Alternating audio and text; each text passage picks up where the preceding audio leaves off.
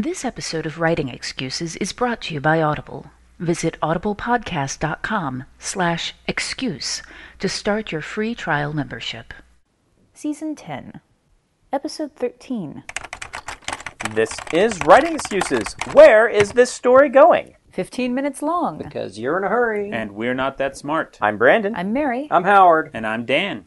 And we're going to talk about where our story's going. So, two weeks ago, we discussed the idea of where did my story come from. This felt like a very natural evolution of that idea. Um, hopefully, you're thinking a lot about the structure of your story. So, I want to start us off with the idea of a sense of progress. I feel this is the most important thing relating to pacing and outlining and preparing a story once you already know where it's coming from. Yeah, I think one of the things that people, uh, you know, you'll hear people talk about the terrible middle, mm-hmm. but you spend actually the bulk of the story in the middle of the story. Right. Needs So- to not be terrible. It needs to not be terrible. and so what you're having to deal with is make sure that uh, you know we talked about the questions and the promises that you make to the reader at the Yes. beginning. So this is where you're looking at beginning to fulfill them and giving the the reader actually a sense of trust that you are going to, to answer the questions. Yes, exactly. Um, this really helps when you have identified the shape of your story already. As um, Mary talked about two weeks ago, is so very important. If you know this shape and if you know the promises you're making, then you can start doling out your information. Two weeks ago, Dan talked about the John Cleaver books being mysteries. So he then identified a mystery needs these things, particularly a murder mystery, in order to heighten tension and in order to give a promise to the reader that yes, this ending is coming, it's going to be great, and here are our steps along the way. Do you- Exactly. yeah. Well, and you know, in a mystery particularly, but but really in, in anything you're doing, you know, once you figure out not only that you need clues, but what those clues are going to be, you know, it helps you put them in. You know, when does that clue get left? At what point does your character figure it out? Uh, Mm-hmm. what is going to be the piece that helps your character put those clues together? You Yeah. know, knowing how the crime is committed helps you kind of work backwards and figure out what all the little pieces are, and then the structure component comes. What order are you going to reveal all that information? I can't remember which of our guests it was. I want to say it was David Brin who said that uh, he always recommends that people's first story be a mystery because of uh, because rigid's the wrong word, but because of how how the dictates of the structure are so demanding, um, and and how how many of those pieces apply in in other story styles. They do. You know, if if you're writing a romance, you know, uh, really a lot of it's the same thing. You know, it's instead of a crime, it's these two characters need to fall in love. Well, why? What are the specific things? It can't just be, well, he's a basically decent person and she's attractive. You know, you Right. need something more. They they need to have a real connection. How are you going to build and then demonstrate that connection? Right, and there has to be conflict inherent in each of these things. If you've identified I'm doing a romance, there should be conflict in the story inherent to the romance. There are lots of different ways to put this in. You don't have to use any given one of them, but you've got to identify what the trouble is. Same with the mystery. What is the danger inherent in the mystery? What is the conflict inherent in the mysteries? Finding the clues really difficult. The the the, the murderer is really smart. Or what what is the conflict? Is it becoming more and more personal as the story progresses? And how is it becoming more and more personal? And I- also want to point out that the, that although we're using a lot of novels as examples, mm-hmm. these things apply perfectly to short fiction and, and any type of storytelling that Right. you're doing. The the only real difference is that in a short story you're usually only answering one or two questions. Right. Whereas in a novel you might have multiple of these questions going on all at the same time. once you start to really see these things and get a, a vision of their shape, you can start to do the thing where you notice that stories that originally seemed wildly different to you have the exact same structure and the exact same type of pacing. One of the ones I like to bring out in my class is a lot of romance novels and a lot of buddy cop movies. Follow the exact same structure. Um, and that one's kind of easy to see where you're like, oh, okay, I can see. You take you know it's a it's a bromance instead of a romance. We make the same sort of story. But when you start to see you know the underdog sports story playing out in all different genres all the time you say wow this really is an interesting plot archetype that you can give the right clues about as you go. A lot of war movies are underdog sports story movies. Yeah. They're Yeah. the same structure. And and we're not what we're we're not suggesting to you that you follow the cliches of these Yes. forms. Well, and, and this is the thing that you'll hear people say, "Oh, don't do formulaic writing," but I think that these are that this is from not understanding. Yeah, You can. This is like saying never follow a recipe, right. and it's not the recipe that's the problem. It's not understanding what the different components do. So someone says, "I want to, I want to write a story, and I, I understand the the ingredient, the the elements of it, and." And I'll have a, a young boy, and he needs to live under a staircase. And, Right. And it's like, no, those are ingredients. yeah. Right. And what you need to understand is the formula, which is you have someone who is uh, disadvantaged and disenfranchised, and that is the formula. And so, if you know how those pieces interact with each other, then you know which pieces you can swap out. I, I studied anthropology uh, for my first year of, of college back when I thought I was going to do that instead of English. And uh, pretty much the first day, or, or at least the first week, the teacher told a story about a family pot roast recipe that was passed down generation to generation. And in that recipe, you cut off the end of the roast until finally someone said, Why? What purpose does that serve? And so they tracked it back to grandma and great grandma and great great grandma and realized that her pan was too small to fit a whole roast in it. and because they didn't understand the purpose of the mm-hmm. recipe, they were propagating an unintentional part of it. yeah. That's awesome. You see that a lot in stories. Yes. Mm-hmm. Jane Espenson has this really interesting thing to say when she's talking about television writing, which is very formulaic. Mm-hmm. You have to break at specific points because Commercials. commercials. And she says that she likens it to a clear pitcher. And you can put any liquid in it you want. The shape of the pitcher will not change, but the liquid is wildly different. You can have jello or chicken soup. Yeah, I'm I'm really fond when you know we asked we asked the question at the beginning of the episode where where is this story going? Um, one of the questions that you you want to be able to answer is uh, is what is my ending?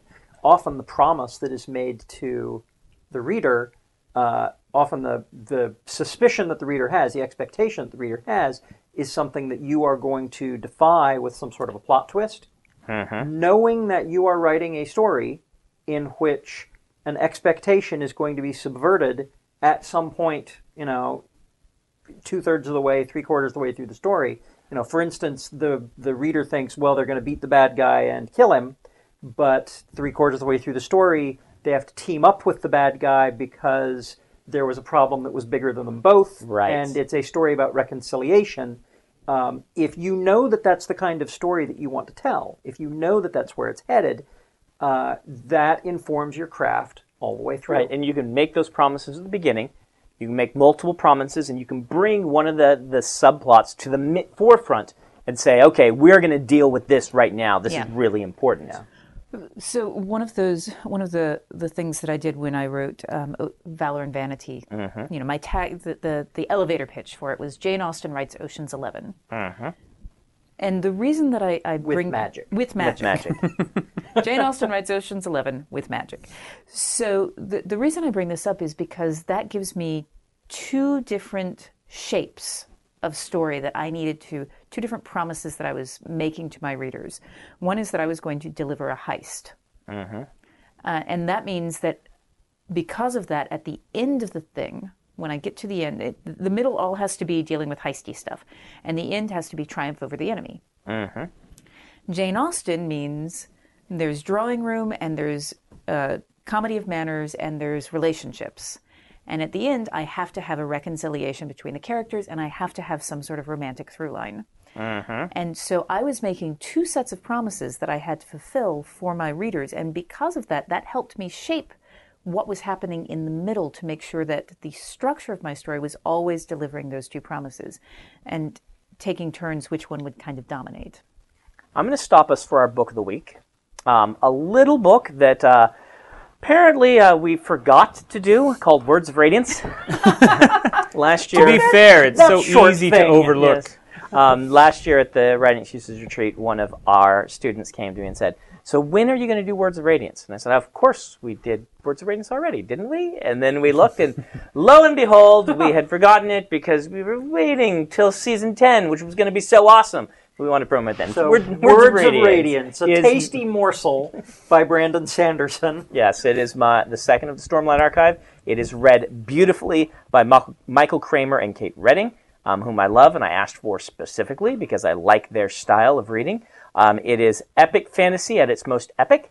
It has a very fascinating structure for those of you who are interested in structures because I plotted the entire book as a trilogy, which I broke up with a short story collection in between books and then bound together as one novel. Yes. That's why that's happening. Yes, That's what- yes. yeah. And so in foreign countries where they asked if we, they could split it, which they often do, we gave them the split points that turned it into three books. Oh wow. Um, so, Words of Radiance by Brandon Sanderson. You can get read to you by Michael Kramer and Kate Reading by going to audiblepodcast.com slash excuse. Start a 30-day free trial, and you can listen to this awesomely crazy book that I have written. I said morsel. I guess it's actually a three-course. Yeah, Meal in yeah, Europe. yeah. In Europe it is. With palate cleansers. So um, let's move on to talking about this idea that Howard loves, which is looking for the moments of awesome. Is that what you Oh described? it? yeah, yeah. And apparently there's another term for it. Uh, the the term set piece, Set Yes. piece or Uh, showpiece. show, Yeah. showpiece. I look for. Uh, for me, often it's you know I want to draw. I want I want to draw a spaceship exploding. Only I want it to explode like from you know one side and all this.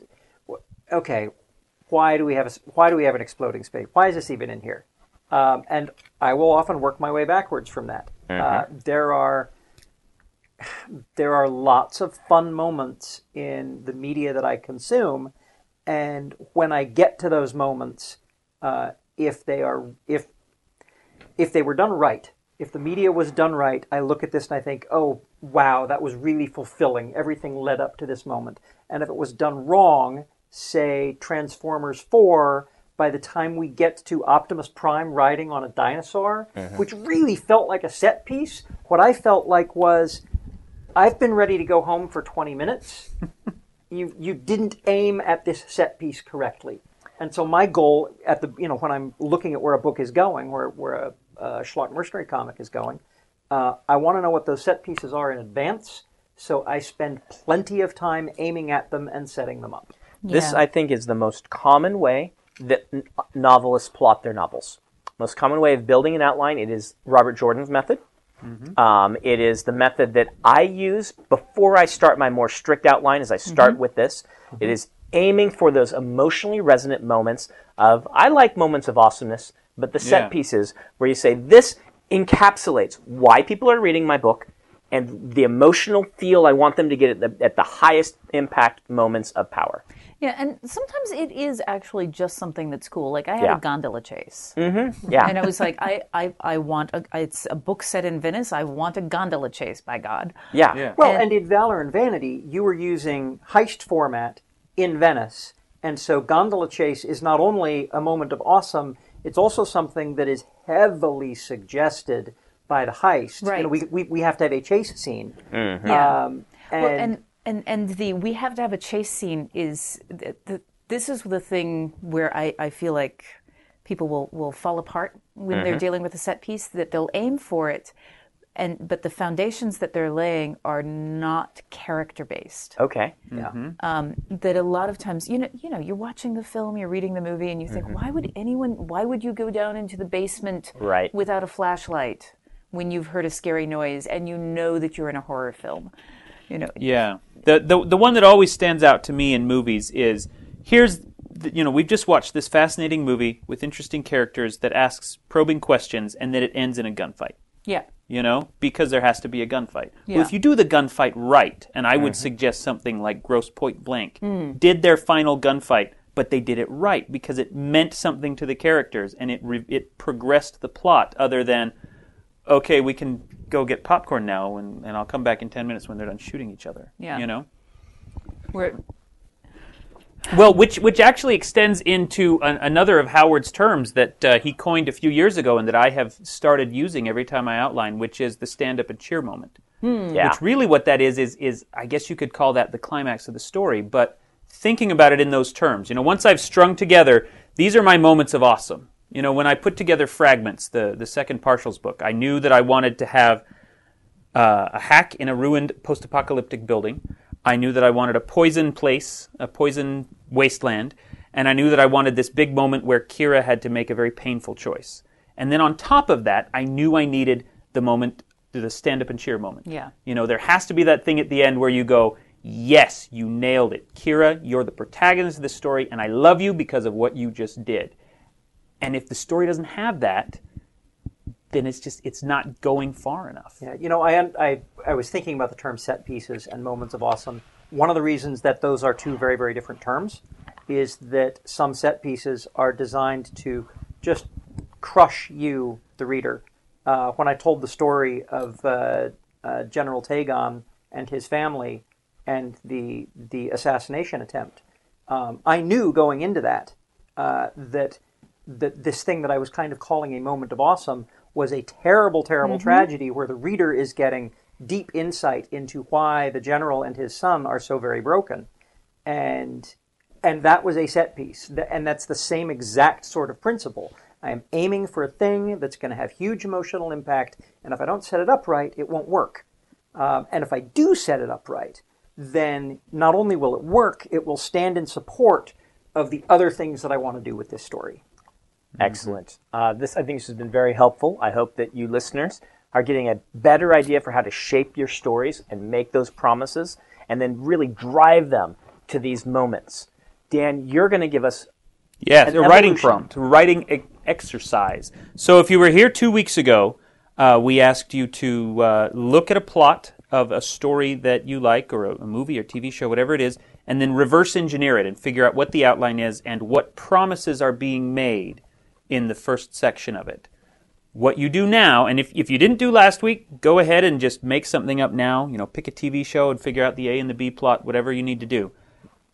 What you do now for the new exercise is you're going to take that and flip it. You're going to emphasize one of the side plots as the main plot and see how that changes the story. Look at what different promises that requires. Look at how that will affect the ending.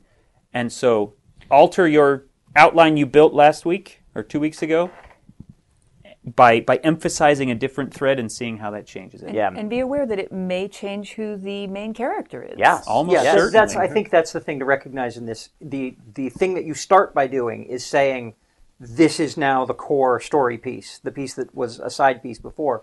What else do I have to move? How do I need to move them? What do I do to de-emphasize them? Mm-hmm. Uh, th- this is huge fun. Yes, if um, the entire story of Empire Strike Back Strikes Back is about how do we get C-3PO put back together. If yeah. everything centers on that, this is what we're looking at doing. Yeah, yeah. Mm-hmm. How do you build a story where we need to get C-3PO back and, together? And how do you make that meaningful? Yes, mm-hmm. exactly.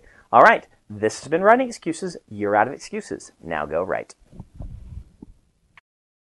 If you aren't familiar with Locus Magazine, they're a long standing and respected website, magazine archive, and resource for science fiction, fantasy, and horror.